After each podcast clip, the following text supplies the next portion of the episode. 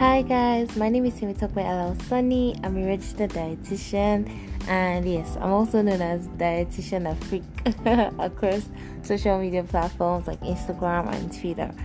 So for the past few days, I've been trying to shed um, some light on women's health, particularly the stage where we are at um, our preconception phase.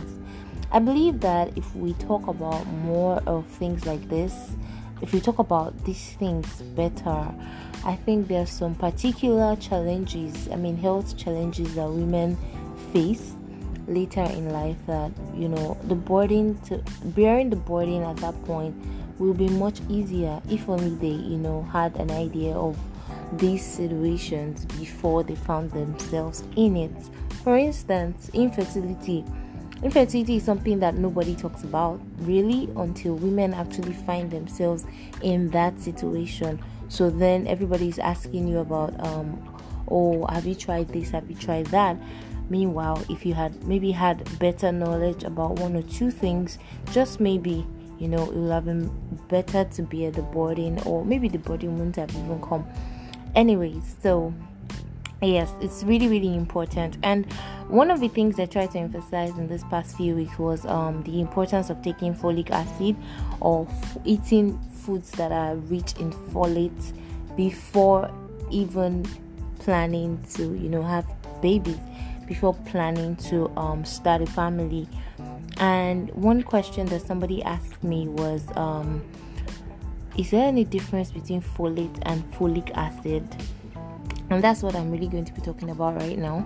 So, folic acid, or let me start with folate. So, folate is um, they're both vitamin B9, and they're um, folate is the naturally occurring vitamin B9 that you you get from your foods like avocado, um, leafy green vegetables like your ugu, your spinach, uh, lettuce, and so on while folic acid is actually the man made or synthesized version of vitamin B9. So that's what your pharmaceuticals actually manufacture. They try to manufacture a similar um, thing to folate, but the truth is, I always say that all this we're speaking is just English.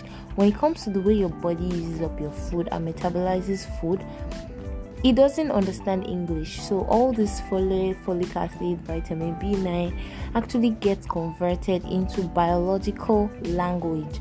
And the biological language um, um, that folate turns into is something called um, 5-MTHF. It's like a it's it's a it's it's a form of folate known as levomefolic acid or 5-methyl uh it's a very long name. Please you can look it up. 5-mthf now the major difference is when your body re- recognizes folate it turns it all or almost all completely into this biological language that you know your body now gets to use and pass into your bloodstream. On the other hand, the synthesized version, not all the um, not all the folic acid will be converted into this um, this 5-MTHF by your digestive system.